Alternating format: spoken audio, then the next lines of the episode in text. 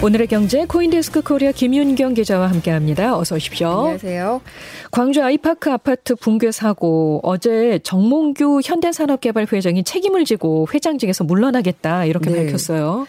근데 회장직에서 물러나야지 책임인가요? 저는 그런 생각이 좀 들더라고요. 네. 회장직을 수행을 하면서 사고 수습을 제대로 하고 그 다음에 뭐 사퇴를 해도 늦지 않은데 어쨌든 저는 그 사퇴하는 모습을 보면서 그런 생각이 좀 들었습니다.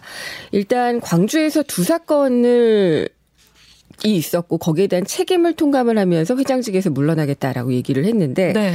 두 사건이 바로 지난해 6월 광주 학동 재개발 구역 철거 과정에서 대규모 인명 사고를 냈던 것이 있었죠. 그렇죠. 그리고 또 이번에 이제 12일에 광주에서 신축 중이던 아파트 외벽이 붕괴한 사고입니다. 네. 현재까지 한 명 숨지고 다섯 명이 실종이 된 그런 사, 상태죠.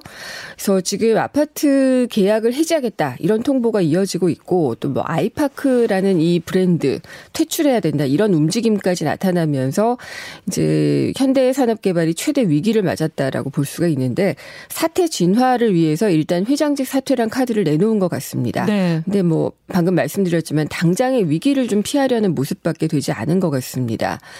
본인은 이제 사태가 책임 회피냐 이런 그 질문에 대해서 어, 제가 해야 할 일을 회피하는 것은 아니고 해야 할 일은 모두 할 것이다. 대주주로서의 책무는 다 할 것이다. 라고 이야기는 했습니다. 네. 그리고, 어, 근데 지금 구조를 보면은 현대산업개발위의 지주사 HDC가 있거든요. HDC 그룹 회장으로서 그룹 경영은 그대로 하게 됩니다. 그러니까 실질적으로 현대산업개발의 일선 경영에서만 한 발 물러선 것이지 어, 이 그룹에 대한 뭐 경영 지배력이라든지 이런 것들은 그대로 놓고 어, 지금 보여지는 책임에 대해서만 전문 경영인에게 좀 밀어놓겠다. 이런 걸로 음. 해석될 수가 있거든요. 네네. 네. 그래서 진짜 책임은 일선에서 지고 그 다음에 이선으로 물러나는 게 맞지 않느냐라는 지적이 좀 나오고 있습니다. 네. 계약자들은 계약 해지 아니면 완전 재시공을 요구하고 있는데요. 네. 여기에 대해서는 뭐라고 답했습니까? 음, 일단은 현대산업개발이 지은 모든 건축물의 구조 안전 보증 기한을 3배로 높이겠다. 그러니까 원래는 법적으로 보증하는 기간이 10년인데 30년으로 강화하겠다라고 얘기를 했습니다. 이거는 이제 앞으로에 대한 얘기고요. 이번에 외벽이 붕괴된 화정 아이파크에 대해서는 완전 철거나 재시공까지 고려 하고 있다. 라고 했는데요. 조건이 있습니다. 네. 구조 안전 점검에서 문제가 있다고 나오면 입니다. 아. 그러니까 이제 안전 점검 결과에서 어, 뭐 안전하다라는 게 나오면은 어, 재시공이나 완전 철거가 안 될 수도 있는 거예요. 그러네요. 근데 상식적으로 이렇게 지금 외벽이 무너지고 이런 경우에는 철거를 하고 예 짓는 것이 그 맞는 그 대책이라고 볼 수가 있는데 어쨌든 안전 점검에서 나온 결과를 봐야지 되기 때문에 그것도 좀 불투명한 상황입니다. 뭐 안전 점검에서 문제가 있다고 나올 수밖에 없을 것 같기는 한데 그럼에도 불구하고 이걸 이렇게 얘기를 하고 있으니까 네. 더욱더 좀 답답한 상황인 것 같은데요. 이 주택 건설 사업에서 그동안 명성을 쌓아왔는데 이렇게 아파트가 무너졌다는 점에서 비판이 지금 많이 일고 있죠. 네. 왜 이런 사고가 일어나는 겁니까? 어, 일단은 다 추정인데 공정을 빨리 진행하기 위해서 부실 공사가 된 게 아니냐라는 의혹이 제기가 되고 있습니다.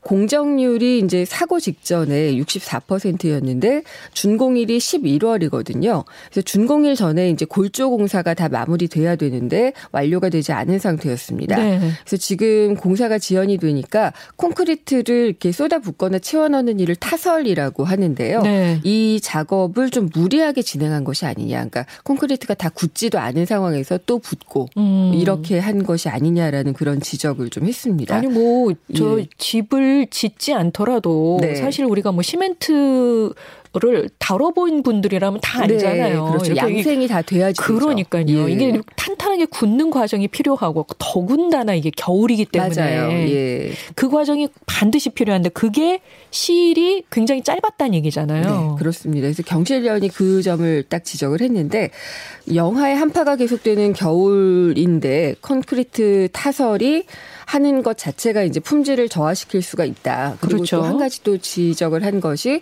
타워 크레인 설치 지지 고정을 한 것이 좀 취약한 외벽 창문 틀에다가 설치했다. 아, 이 점도 네. 좀 지적을 했습니다. 네. 예. 그래서 여러 가지로 지금 부실 공사에 대한 의혹은 제기가 된 상황이죠. 음, 관리 감독의 문제도 있지 않았을까요? 상식적으로 공사 관리 감독이 잘 됐다면 이런 일이 있었을까 싶죠. 그러니까요. 예. 그래서 일부 언론 보도를 보면은 현대산업개발이 공사 현장에 좀 적절하게 품질 관리자를 배치하지 않았다. 이런 의혹이 제기가 됐고요. 또 감리 과정도 좀 엉성했다라는 지적이 나오고 있습니다. 네. 그러니까 아까 말씀드린 콘크리트 타설 작업을 할 때는 감리자가 꼭 들어가야 됩니다. 근데 이번에 사고 당시에 중국인 노동자 3명만 현장에서 작업을 했고 현장 감리 의무가 있는 감리자가 다른 곳, 그러니까 사무실에 있었다. 이런 의혹도 제기가 되고 있습니다. 네. 물론 시공사인 현대산업개발의 현재 현장 소장은 공사를 정상적으로 진행을 했고 감독도 철저히 했다라고 이제 부실공사 의혹을 부인하고는 있습니다. 근데 이제 경찰이 조금 늦게 확보하기는 했지만 현장 작업 일지 또 감리 일지 이런 것들을 확보를 했거든요. 그러니까 검토해서 그 결과가 곧 나올 겁니다. 그래서 설계와 시공, 감리 과정이 제대로 이루어졌는지가 판가름 나게 될 것 같습니다. 네. 아 근데 저는 이제 그 어, 지난해 학동 철거 사건 네. 있었을 때 하청 재하청 얘기 이런 네, 거 네. 나왔었잖아요.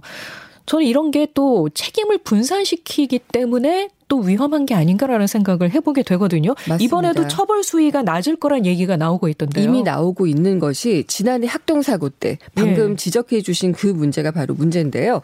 당시에 무려 17명이나 되는 사상자가 발생을 했는데 업무상 과실치사상 혐의로 기소된 9명의 기소 책임자 중에서 시공사인 현대산업개발 직원은 현장 소장 1명뿐이었습니다. 네. 말씀하신 대로 나머지 8명은 하도급 업체 관리자나 또 업체 대표 제하도급 업체의 대표 뭐 이런 경우가 있었요 하청도 아니고 제하청이었어요. 예, 그러니까 2차, 3차 이렇게 되는 것이 상당히 좀 문제가 되고 있는데 특히나 이 처벌법 자체가 지금 세 개나 있어요. 건설산업기본법, 건설기술진흥법, 산업안전보건법 이렇게 되는데 법인에 대한 처벌이 지금까지 좀 약한 편입니다. 네. 원래는 최장 1년까지 영업 정지를 내려질 수 있는 근거가 마련이 돼 있는데 그렇게 되지 않는 경우가 많이 있고요.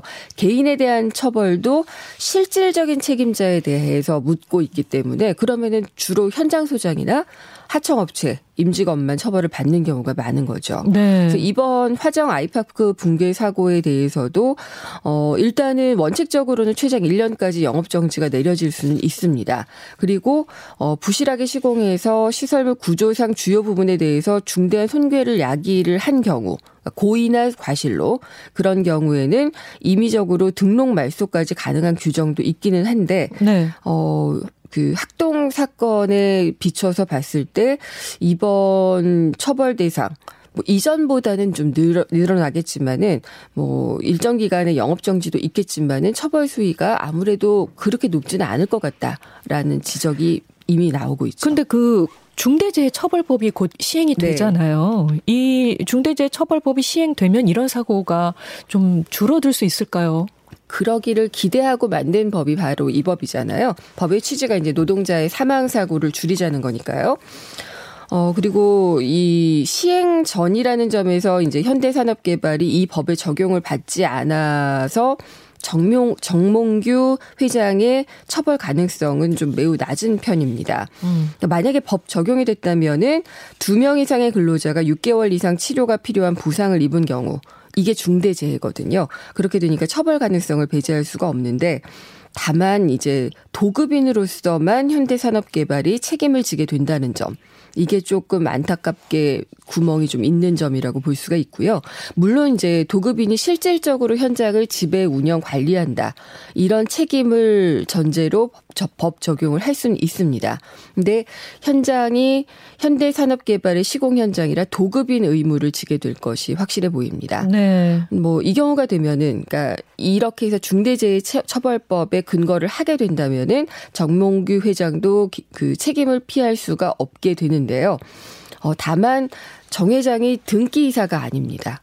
그러니까 중대재해처벌법상으로 이렇게 그 처벌을 받게 되는 실질적인 책임자가 되더라도 등기 이사가 아니라 지금 미등기 임원입니다. 어. 그렇기 때문에 법을 빠져나갈 수 있는 그런 구멍이 또 있죠. 네. 그러니까 상당수 오너들이 이렇게 책임지지 않으면서 보수도 챙겨가고 경영도 좌지우지하면서 책임은 정말 피해가는 그런 미등기 임원이라는 점은 전에도 몇 번 전해드린 적이 있었죠. 그래서 중대재해처벌법에 예. 구멍이 있다 이런 얘기가 나오는군요. 네, 그래서 뭐 일부에서는 그 사업주나 경영 책임자라는 그 적용 대상이 불분명하다 이런 얘기가 있는데 일부에서는 산업 그러니까 안전 담당 이사 이런 사람을 따로 두면은 네. 경영자들은 책임을 피할 수 있지 않느냐 이런 얘기들도 좀 나오고 있고요.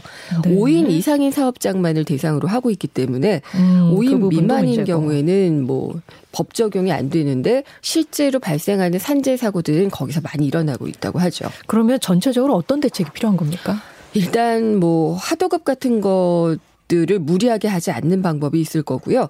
또 이제 시공사가 도면대로 잘 잡, 짓고 있는지에 대한 관리 감독, 그러니까 감리를 어 좀 그 분리를 해서 독립적으로 할 수 있도록 철저하게 할 수 있도록 하는 것도 방법이 될 것 같습니다. 네. 알겠습니다. 지금까지 코인데스크 코리아 김윤경 기자와 함께했습니다. 고맙습니다. 감사합니다.